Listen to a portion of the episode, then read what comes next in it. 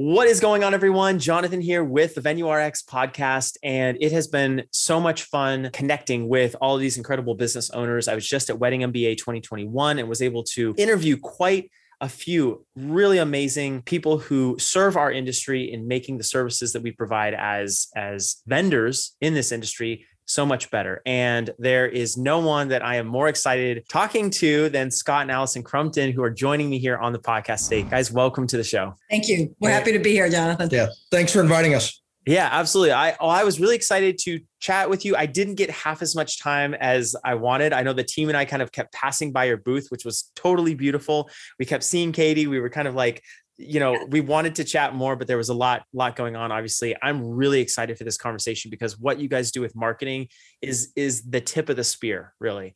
And for what you bring to venues i think specifically is so incredible. So let's not give too much of it away. I want to turn the floor over to the both of you. Tell us what whitestone marketing is about. Um, what what do you guys do? I'll let you. Okay. Whitestone marketing is gosh, it is. We were the very first digital marketing agency for lodging properties. We started back in 1994. People didn't even know what the web was then, Jonathan. if you can believe it. And so we've had been doing this a long time. And we started with really just bed and breakfast inns. And we started their, doing all their digital marketing for them at the time, how albeit limited as it was back then. But many of them had wedding venues and or just venues in general event venues and so we we've really been doing venues as long as we have lodging and we've just really focused on it more probably in the last five years as it's become more popular to um, own just a venue without the lodging part attached to it. We're seeing more and more and that more of that. But really, we've been marketing bed and breakfasts, um, boutique hotels, really anything in the small lodging niche for almost 30 years now. Brad, that inspires so many different questions. I actually want to just before we even get more into your company, what in 1994 inspired you to to go in this direction? Like like marketing, the internet's barely existing like you said, like where is it that the seed goes in your mind of like, hey, venues and these lodging spots like they need marketing. Where how does that happen? You know, that's talk about right place at the right time. Yeah. I get out of college um, studying marketing, and um, I'm a computer consultant because that was kind of my talent and gift was working on computers at the time. And I got a phone call from a little old lady, and she said, "Look, I have a printed bed and breakfast directory, and um, it has 221 inns of Oregon in it. It's called the Oregon Bed and Breakfast Directory. And she said, I want to handle the ad copy and the, the financing of it. Nobody will help me. Everyone says they have to do it for me. I bought a little computer and I want to do it.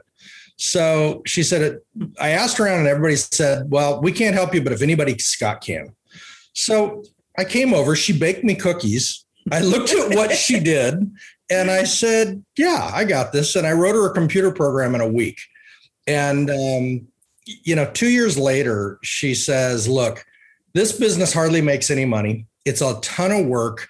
There's only two people in the world that know it. Well, two entities, my daughter and then you guys. Well, the first time Allison saw it, she said, I want to publish that. And she goes, I'll sell it to you for a small amount of money. And, you know, we were we didn't have a lot of money back then. We were young. And uh, so we scraped together the cash and we start taking over publication. And six months later, the web hits, you know, and and I'm just going crazy because I can see the vision. You know, at that time, everyone, if you wanted to stay at a an inn on the Oregon coast, you would call them on the phone and they would mail you a, a trifold brochure, okay, with a couple of photos in it if you were lucky.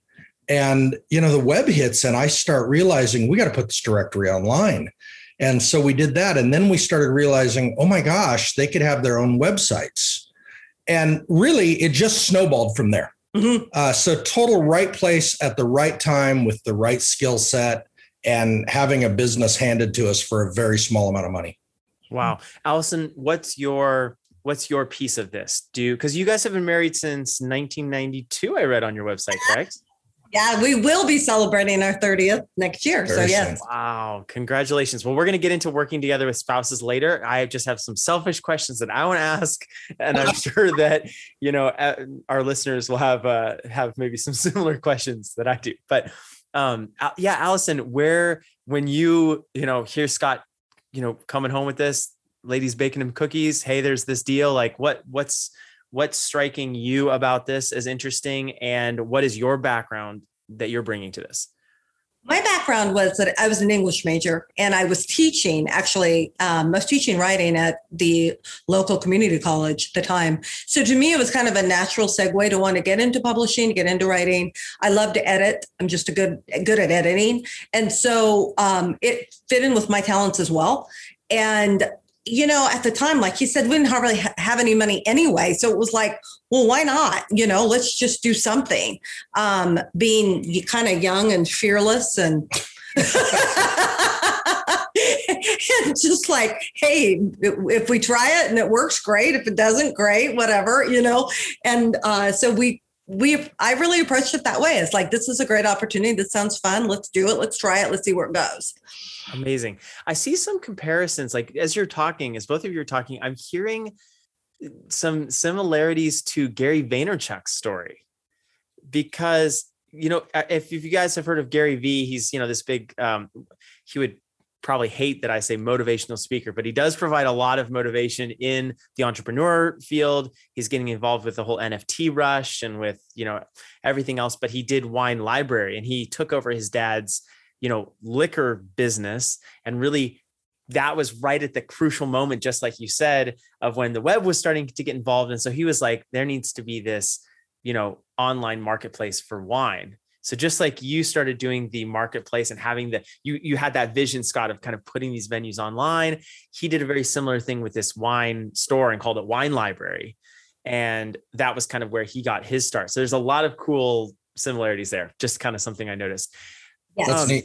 Yeah. So you at that point, is it Whitestone marketing, or was that just kind of the preliminary pieces that set the bedrock for what you're you have now? Mm-hmm. Boy, you uh, you do a lot of things wrong. Um, or at least wrong maybe for you. I grew up surrounded by entrepreneurs. My grandparents built and ran a hospital and a health insurance corporation. My father built uh, two corporations that were very, very successful. Nobody in our family worked for someone else. And so I got the experience of watching all these people, but there's things that you're going to find you do, and, you have to figure out what my session was about um, at Wedding MBA was really about defining your own success, mm-hmm. defining the target so you can shoot for it. Because so often we just allow whatever is coming to us to define what we do. Okay, whatever way the wind's blowing, that's the mm-hmm. way you mm-hmm. sail, right? Okay. So the problem that we had was we were too successful. And here we are, a small company in Southern Oregon, and we can't find people that can spell internet because it's so brand new and there's not a lot of uh, technically savvy people there, at least back then. So we grow to a thousand clients and we hate it. I mean, she came home one day and she's like, I hate what we're doing. I'm totally stressed out. I people are calling, they want to talk to you and I, they can't because we're too big. You know, it's just this, it was really too much success. And so I said, okay, what do you want to do? Mm-hmm. And she said, I, I want to be small and I want to be really, really good. And so we started Whitestone Marketing as a test. We literally sold our house, took the profit from it, started a new branch of the company, actually a new company. Mm-hmm. And uh, it was so successful out of the gate that we sold off the other company and kept Whitestone Marketing. So, Whitestone, the principle was we are going to literally, we raised our prices times 10. Okay and then we only took on 10 clients to start. Mm-hmm. We keep our client load between 60 and 80 clients, and we have 20 staff members mm-hmm. taking mm-hmm. care of those clients. That is huge. You know, that's three clients to every staff member. That's nuts. Mm-hmm. what we become is the Ferrari of our industry. And it mm-hmm. didn't start out that way at all. We had to redefine who we wanted to be and really tightly define that target and go after it. And that's who we've been since 02. Yeah. yeah. Yeah. We just you know, Jonathan, we just couldn't do things poorly. Yeah. Yeah. And that when when we understood that that was a, a motivation um, that was part of our DNA, who we are. We knew we had to change the company to fit that. And so when venues or inns and these businesses call me, I always say, you know, what do you want? Because you can't assume that they just want to make more money. Too many marketing companies just assume, oh, oh yeah, you just want to make more money. No, not necessarily. You have to understand what is it that they really want. Do they have the infrastructure to support that? Because we know how to make them more money, but whether they're ready for that, whether they can ramp up for that, whether that's even what they want, I think it's really crucial. And what was good about Scott's presentation was you have to define what success looks like for you. Mm-hmm. That is, I feel like almost a whole different topic of how to rebrand yourself. Mm-hmm. And I want to ask you a question about that because there are so many planners, photographers, venues, um, vendors in this industry who really want to reposition themselves into exactly what the two of you did and they want to serve the luxury crowd. They want to be the Ferrari of their industry. Right? And that is something that is desirable. How did you have the courage or the like gumption almost to do that times 10 pricing? To do that like was it was it out of the success and you felt like you had the confidence? because that's a scary move. Like if you're charging a hundred dollars an hour for something, and now you're going to go up to, you know, you know, three hundred dollars per hour. I mean, that's you're serving a different group of clients right there. How did you have the the the courage and kind of maybe the even the the follow through to have to get rid of some of those clients and just totally reinvent what you did? So gosh, it was so scary. oh man, Jonathan, I mean, you know, that was so scary, but he's pretty fearless in business. Yeah not, I was scared to death, Jonathan. That's the hardest thing, some of the hardest things I ever went through. So definitely we come from different backgrounds. Mm-hmm. Nobody in her family, you know, really ran around business. Well, grandfather. Yeah. But um, you know, I never believe in um, diving into a lake, a river until I've gone down and seen if there's rocks under the surface. Okay. I'm not crazy and I dip my toe in the water before I figure out whether I want to get into it. So what we did was we had the old business, right? Mm-hmm. And we took a year to prove the concept. Mm-hmm. I mean, we sent out an email and said, look, we're going to do this as a test. We're going to take 10 clients. And when the first 10 were successful, then we went on to 20. But notice we've still got the other company. So, right. you know, there there's no real um, so we didn't jump off a cliff. No, yeah, it, yeah. not at all. Matter of fact, we were very, very cautious because you just you don't screw up what you've got to make something yeah. new. Yeah. Okay.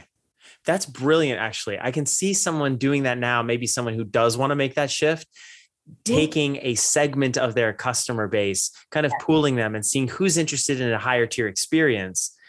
That's brilliant. Yeah, we had 10 in 24 hours. It, it happened yeah. instantly. So it was like, huh, We've got something here. And we've always you know, kind of when you take that qualified step of faith, that um, you're usually surprised. And I found that over and over again over the last 30 years is I'm usually surprised by the response, uh, uh, how good it is. Yeah. Uh, you know, you take care of people. That's been always my philosophy is you take really good care of your clients. And then when you change things and you wait, you, in, you know, move things around a little bit, people tend to trust you for that. You yeah. know, you know, keeping your reputation intact and developing um, trust with your clientele is probably the most important thing you can do as a as a business owner. As you started growing your company, you have this new model. You are now focusing on depth with these clients. You're focusing on really developing the services that you provide for them. What to you is the biggest adjustment the biggest kind of like maybe even maybe even pain point you know like, like that some of those growing pains. Was it hiring a team? Was it really understanding the needs of the clients? Like what, what for you really maybe was surprising as far as something challenging as the company grew? Over promising we okay. we didn't set limits on that new plan and uh, we just became um, the the the un-pc word we became slaves to the clients. Okay. i mean we had unlimited updates to your website every month. And what we found is given the opportunity, they change their website every day. oh no. live and learn. Yeah. So you've got to be willing to to change things up on it. You know, one of the Mhm. smart things um, we've done. A lot of people think we're crazy. We don't have lengthy contracts. It's a month to month service, yeah, just month to month. no and contracts. people think, well, that's nuts. I want to lock someone into a contract, and I go, well, if they want out, they're going to make me miserable. Yeah. And I don't want to be made miserable. So we allow people out, or that allows us to change things from month to month. Mhm. So if all of a sudden we recognize crud, you know, we overpromised on this, or we want to add something in, or we want to move something around, having that month to month service allows us the flexibility to do that. But Mhm. yeah, what else in the beginning did we Yeah, and I think we learn and change? yeah, I, I think a lot of the overpromising was a result of fear fear that you were going to lose clients, fear that you weren't going to be able to meet the customer service levels that you had before. Um, and so, because of that, we gave we gave into that fear a bit, and um, it, it did kind of drive us crazy for a while. Yeah. And so, you know, so I think acting, I think that's one of the most important things as a small business owner or business owner in general is um, is not acting out of fear. Yeah. I know from my from my experience, so we have some venues that we operate and um, it is so easy for me out of that insecurity and out of that fear to oversell a new venue. You know, if if we just have taken on a brand new venue that we're managing and now we're here touring those first tours, because generally I'm involved in them because I like to kind of see how it feels and, and all of that.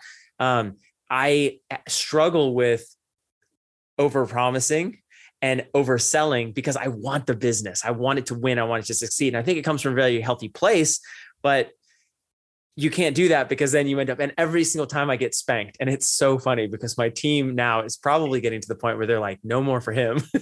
like he's not going to do that anymore because it's messing us up, you know, down down at the back end.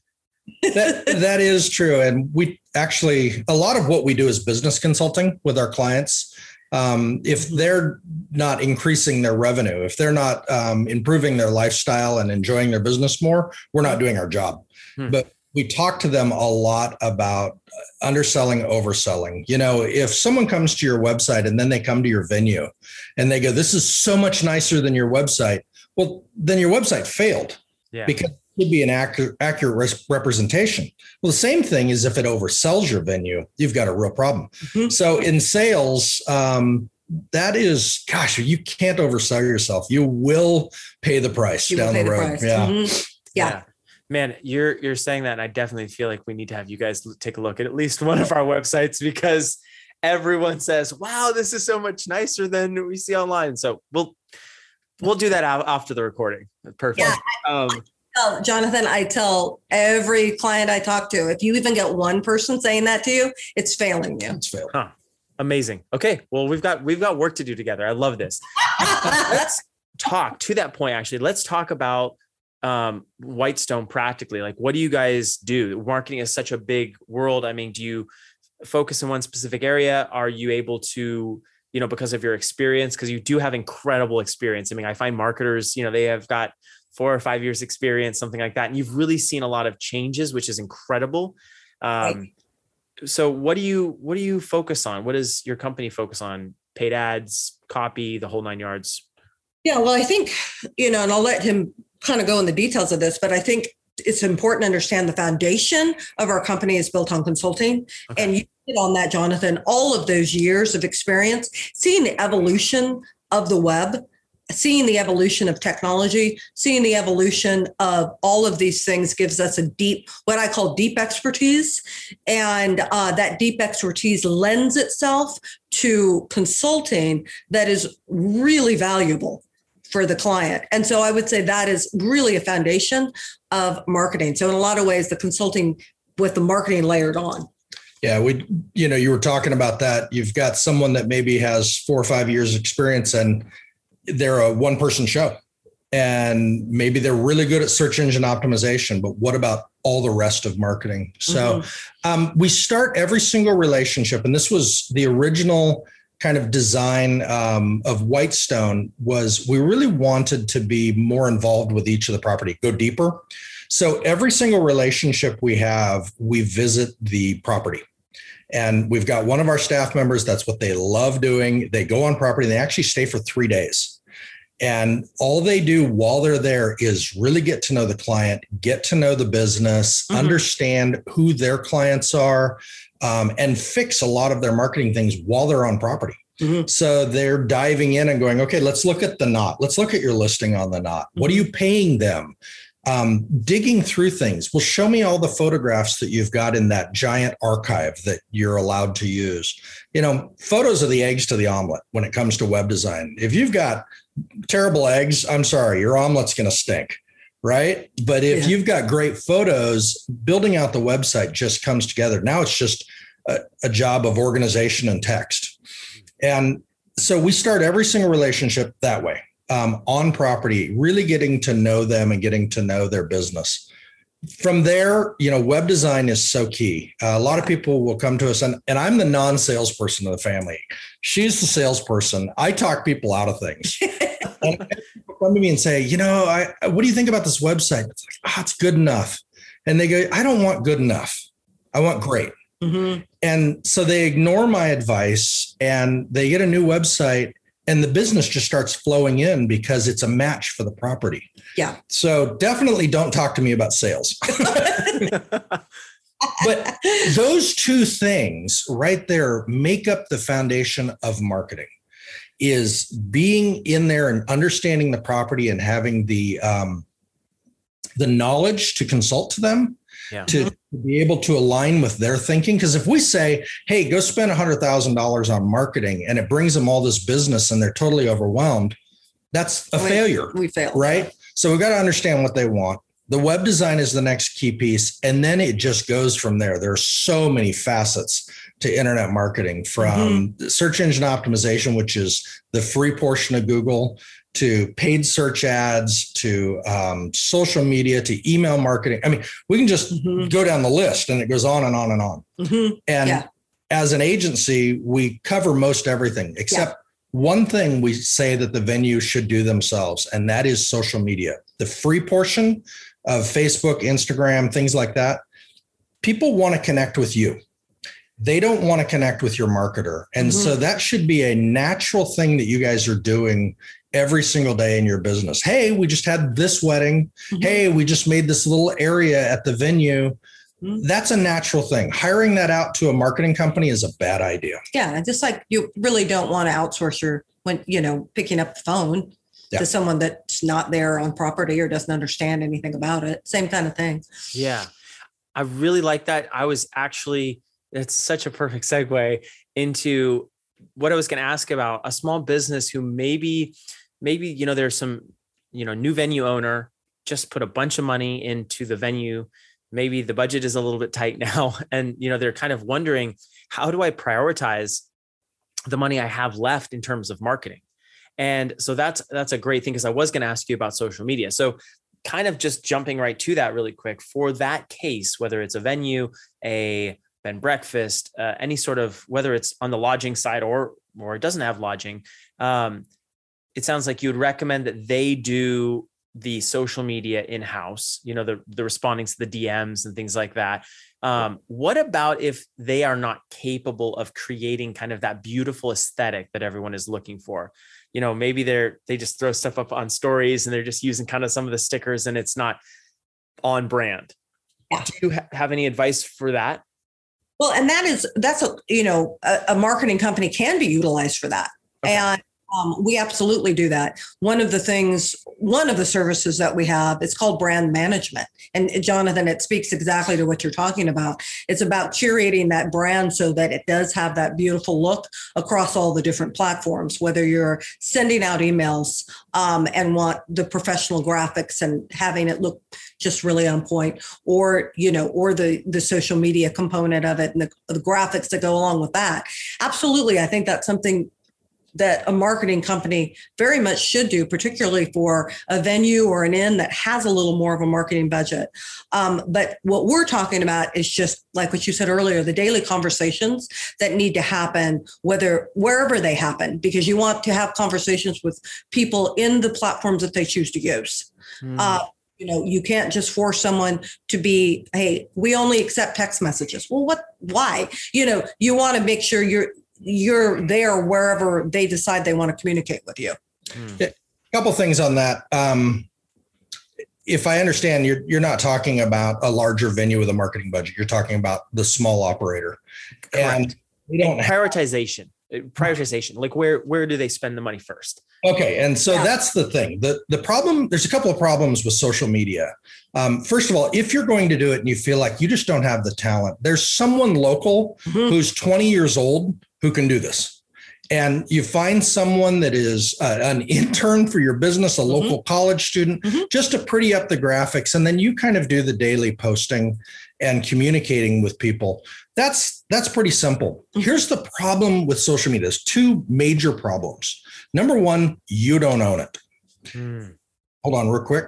We have technical difficulties. Okay.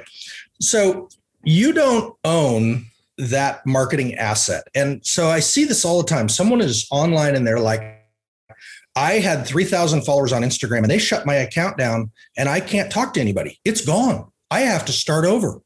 Well, what a horrible thing. Okay. That's like building a business on a location and your lease being canceled. Now you're going to move. your business. That's, that's horrible. But this happens every single day. The, pro- the other problem with social media is it doesn't bring in as much business as people think for the effort involved. It really, really, it's just you're like posting on a billboard essentially. Now, here's my advice to a small business, and I'm going to call it Starbucks marketing. You go to Starbucks and you get your pumpkin pumpkin spice latte, whatever. You're going to spend at least 10 bucks, right? So here's what my advice is. Go set up Google Ads and spend $10 a day. Okay. Take that same amount of money you would spend at Starbucks, make your own latte. Okay. And spend that money in Google Ads and buy your way to the top. You're only going to spend $10 a day. Hmm. But that $10 can bring you business. Mhm. And that is, you know, when you think about it, oh, Scott, that's, you know, at least $300 a month. Yes. But you would spend that at Starbucks going there every day. Yeah. Yeah. and it's interesting, Jonathan. Over the last, I would say, at least 20 years, um, for all of our clients, um, their top, because we can, you know, we can track their revenue sources, where they're getting money from. And um, their top revenue sources, their top five, paid search is always in the top five and has been for 20 years. So, even before Google Ads. yeah, even before Google Ads. So, you know, that is just, we have the historical data, it's proven. Where do things and i know this is can be controversial i guess depending on you know your your viewpoint on it but where do sites like wedding wire the knot wedding spot zola all the different here comes the guide um, all the different sites that are are kind of like an industry google Right. you know how do those stack up in your opinion compared to a facebook or google ad So, gosh, that's interesting. Mhm. The the first thing that you have to be able to do is you have to be able to track the business from those, and that's what Google Analytics does for you. Mhm. And that's got to be set up properly to where, you know, someone comes from a resource and they come to your website and then they fill out the RFP on your website. Right. You need to be able to track that back and say, oh, that business came from there, and then be able to prove that. Yes. Okay, so that's the first thing. But there are two benefits to having a listing on Wedding Wire. Okay. The first benefit is that you are going to hopefully have someone look at your listing on there and contact you, Mhm. potential client. The second is it helps you rank higher in Google. And people forget about this that that link back from an authoritative resource like Wedding Wire, The Knot, something like that, is actually going to help your website rank up higher in Google for when people are searching for you. That's an incredible value. Now, if it's $20,000 a year, um, I kind of discount that value. That's a lot of money. Yeah. If it's a dollar a year, you want to be in all of them. yes There's a value proposition there that we have to figure out. And then when we take on a client, it's one of the first things we do is we get Google Analytics set up correctly and we start looking at the traffic.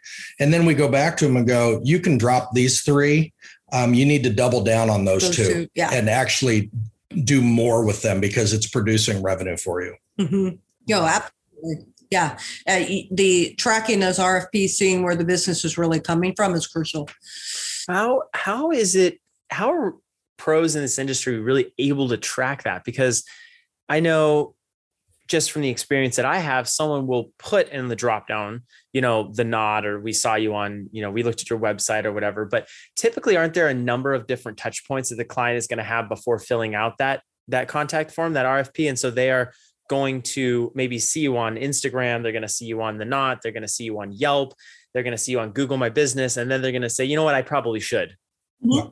sure fill it out. Yeah, well, and you just explain the argument for why you should be everywhere. Fair enough. how how do you how can you prioritize how like with the way that that is you know jumping around like that? How can you really get an accurate understanding of where the lead is coming from? So a polling company in politics has enough knowledge to poll a thousand people and figure out who the next president's going to be. It's amazing that they can poll 1,000 people and know within a few marginal points how the election is going to go. And it's because they know how to ask the right questions and how who to ask. Hmm. So a marketing company does the same thing. They can look at Google Analytics data, and if they have it set up correctly, they're not getting all the information, but they're getting enough information to extrapolate the data and say, ah, we can make an assumption here. We know that the Knot is working a little, it's probably working a lot. Mm. Uh, and that comes down to gosh there's there's so many tools assisted conversions in google mm-hmm. analytics yeah which all the different touch points are being measured. Yeah. So you may go into Google Analytics if you have it, you know, again, set up correctly and you go, okay, someone came from the Knot, they came to our website, they filled out the RFP. Now I can dig a little deeper and find out, oh, they also went to mm-hmm. these other websites. Mm-hmm. Um, but all we need is is a hint, if you will, just like a poll of where the business is coming from to figure out if it's working correctly. Mm. Speaking of a business coming to you, when is your are i guess i should phrase it differently is there a bad time for a business to come to you? Is there a not so ideal scenario where a, a business is coming to you and they they maybe haven't um, got their business started yet, or maybe they they're started and their Google Analytics is a complete disaster because, like me, very early on, I decided, oh, this is great. I'm going to look into this, and I think I spent three hundred dollars uh, in a matter of like a day accidentally, and then I shut it down because I didn't know how how to do it. You know, this is quite a while back. Is there a bad time, or have you ever looked at a client's profile and been like, my gosh, like we've got a lot of work to do to kind of like unbury this company?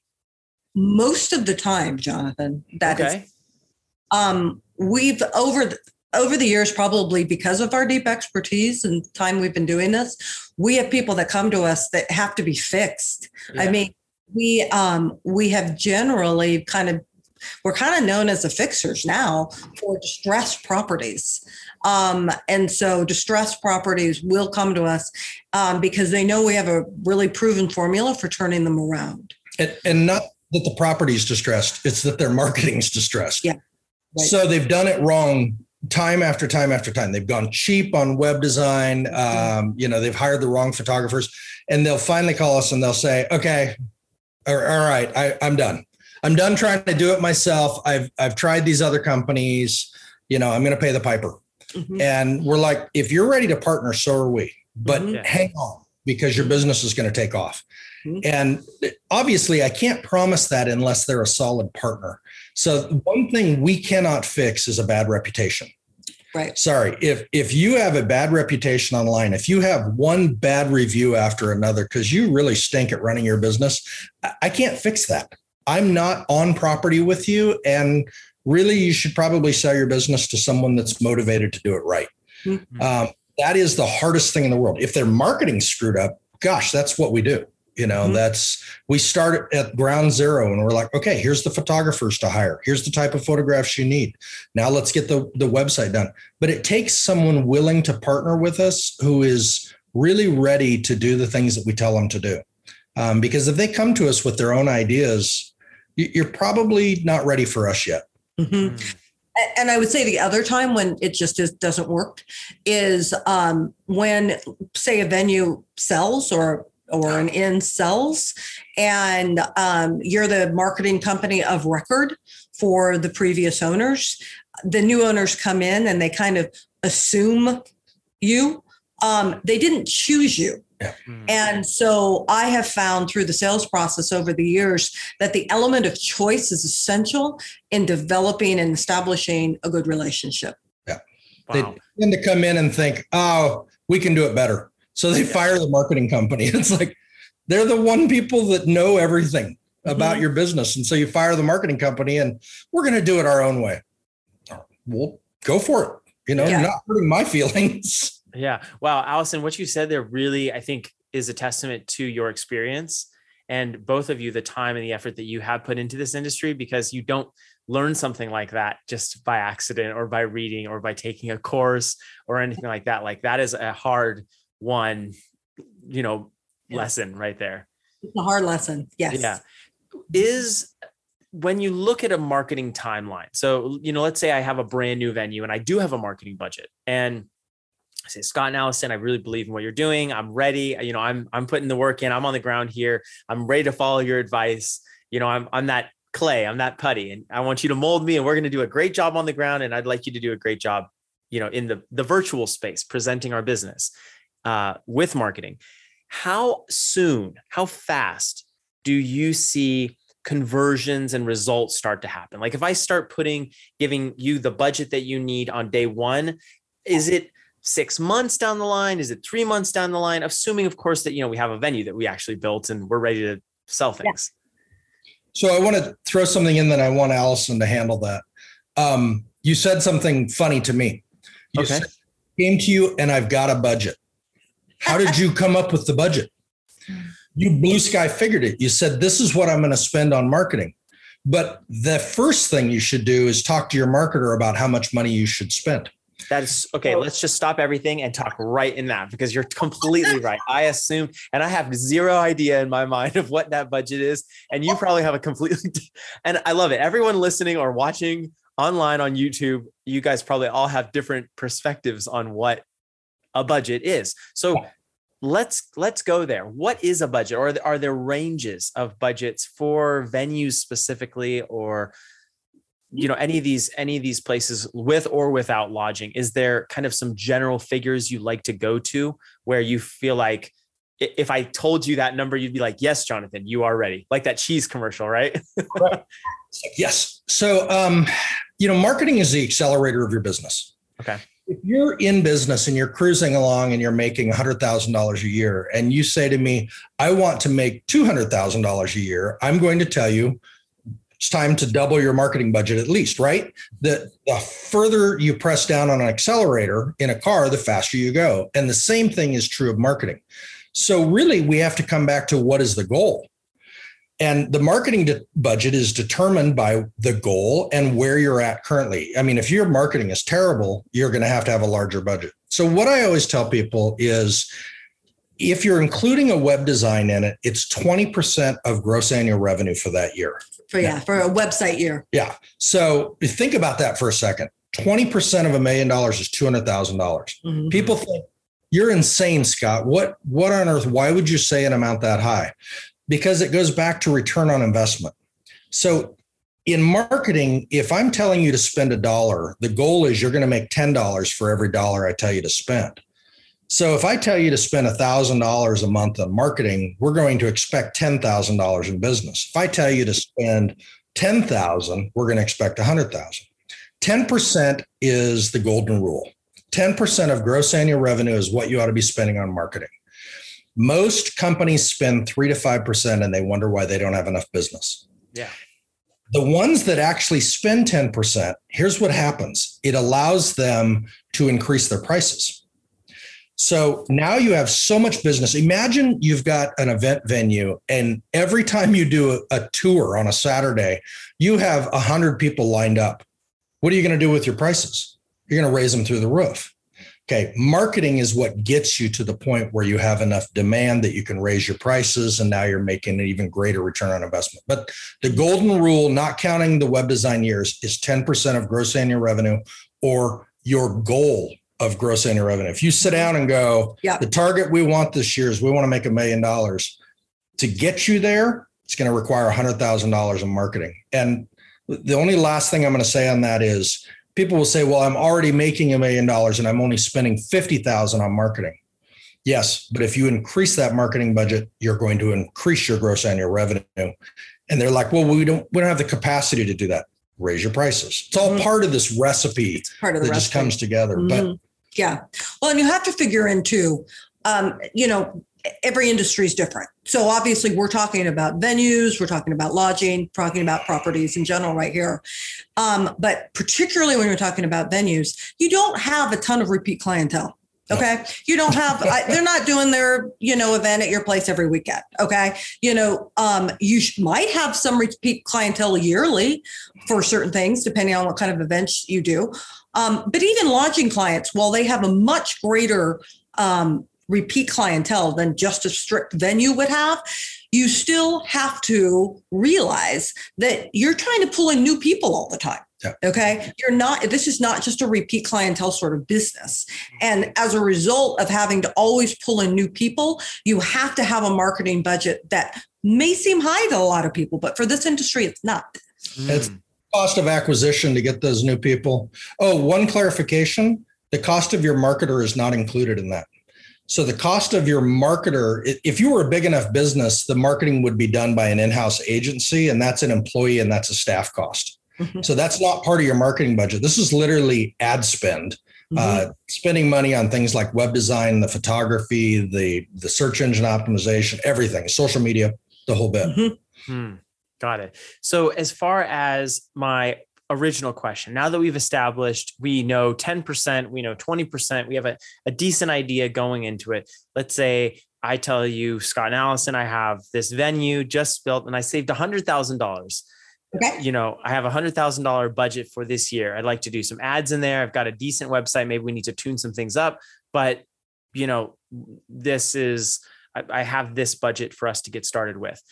Is there? Do you generally see results from day one? Is it kind of like a testing thing where you have to really figure out um, who the target clients are, and then you know you can start really seeing some results, or what is that window of time that a client of yours coming in could expect to start seeing kind of some of the fruits of the investment? So the biggest question is, do you have a website? Mm-hmm. If you don't have a website, it takes time to put one together. It's like yeah. building a house. You know, you don't just do it in a day. So if we can assume you've got a decent website, then you can start having business tomorrow. And that's right. the beauty of Google Ads. Mm-hmm. Google Ads, you can buy your way to the top instantly. You can do the same thing with Facebook ads and Instagram ads and things like that. So you can have instant business. And the reason it's instant is there's already people searching for what you have. And now it's just a matter of being where they're looking. So if someone is is searching for um, you know a Santa Barbara wedding venue, okay, and they search in Google because that's where everyone starts their search, they're going to find the Knot okay, because they're advertising to be up there at the top. They're going to find some other resources. If you're on those, and if you're buying your own ads and you're at the top, you're going to be found and you're going to have business instantly. It happens that fast. Mm-hmm. Wow. Absolutely. But, but it really, oh, go ahead. I was going to say, Jonathan, particularly when when we see the data, we see the stats. Yeah. You know, so when, for instance, when you launch a website, you know, all of a sudden you see the data. You know, you see the line. It's kind of doing this. You know, the day day, couple days after the website launches, it's yeah. you know, traffic. So you you see it. It's fun instantly. Yeah.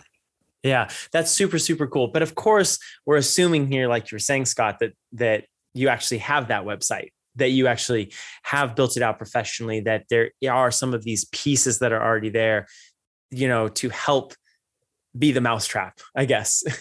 And because it's not just about the traffic but it's about capturing that. Okay. Very very cool. Well and if you know if you're starting out on day one okay you open a venue today right? You're going to have to build a website. You're not ready for events okay. You've got to train your team. You've got things to do. So it's going to take a little time to put together the website. Meanwhile, you're going to be putting together your team, figuring out what you're doing. So they, they really go hand in hand. Mm-hmm.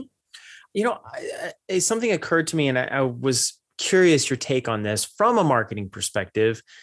Uh, do you feel like it's possible, given enough marketing dollars, to make virtually any venue successful? I mean, within like so let's let's say at any geographic you know uh, let's say i want to have a venue in tennessee or texas or you know and texas in the dripping springs area there's a million venues you know maybe not quite a million but there's quite a few. Maybe a very saturated market. Um, if i have $300000 are my is my money going to play the same way there? Or because of the concentration of venues is it just is it going to be you know only 30% of it counts and i might as well be spending $100000 in a different market so there's there's a couple things to consider Good question. yeah really good question Mhm. uh, going back to the accelerator of your business Oh. if you're driving a car and you hit a steep hill you got to use more gas right yeah So you got to press down harder on the accelerator to get up to speed. It's this exact same thing. If you're in a challenging market, Mhm. you've got to have a higher budget. that's a So- great analogy Yeah. Yeah. fantastic analogy i really like that if you go back to the four P's of marketing product, price, place, promotion you're talking about place. Mhm. Okay. And if you're in a challenging place, and a challenging place could be you're in Antarctica where no one travels to. And so you're going to have a much harder time. Okay. Then you've got to have a greater promotional budget. Likewise, if you're in a, uh market where there's 100 venues, you've got to beat the competition. Mhm. Right. So you're going to have to have a higher budget. So as the challenge becomes greater, your budget has to increase. Mhm. If you're the only venue in town and it's a town of 100,000 people, you're golden. You know, you don't have to have a large promotional budget. Mhm. That that fourth P can be small because you've got the place. Mhm. So I, I don't know if that helps answer the question or not, but yeah, we that. And I would rather beat competition than try to get people to Antarctica. It's a lot Yeah. easier. We and you know it's interesting because through the years we've often, very often, gotten properties that come to us because they know we specialize in challenging marketing situations. That's Yeah. our specialty. Um, so lots of them come to us in challenging areas. So we have done years and years of work of marketing challenging areas. And my advice is, gosh, I tell people if you know if if you're just starting out, go somewhere where there are more venues. Yeah.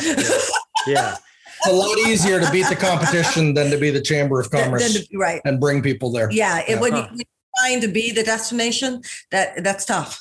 have you found that it's gotten easier over the years because of kind of this globalization you know you know instagram you know you know we see these venues like oh wow you know um this travel lust that everyone is is on that you know my goodness a destination you know wedding in Bali or wherever. And now we're seeing this stuff on Pinterest, we're seeing it on Instagram, we're seeing it on Reels, we're seeing it on YouTube. And then this is the vision. And so it seems more accessible. It seems like it's it's it's reachable. Whereas maybe 15, 20 years ago, you weren't even seeing that stuff.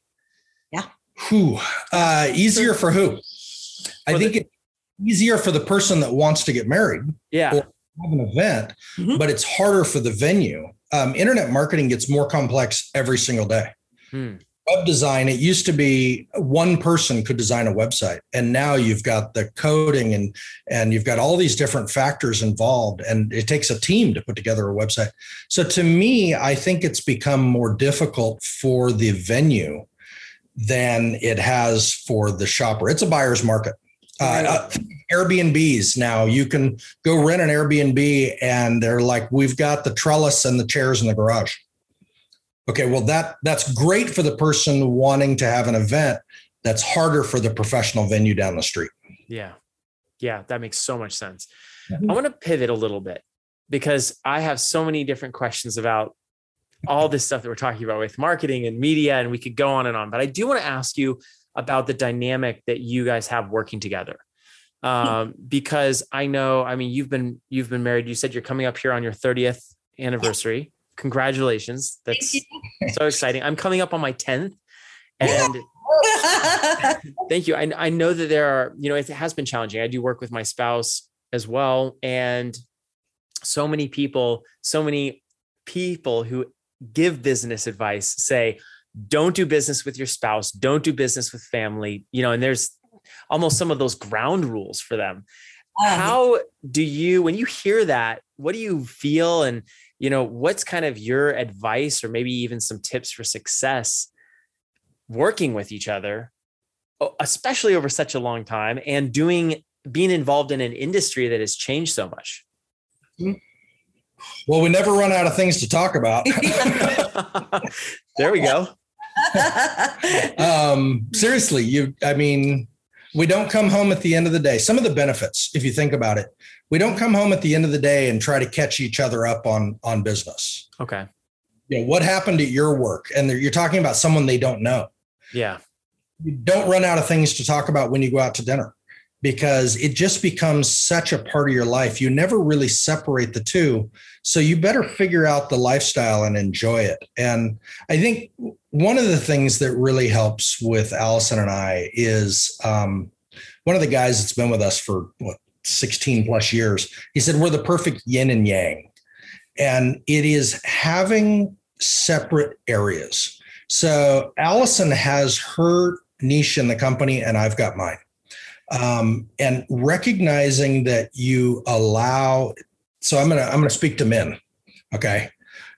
Your wife has a brain, and you need to allow her to have her own area of the company and to run it without your interference. I like and, it she needs to shine on her own and she needs to be recognized and praised for what she does.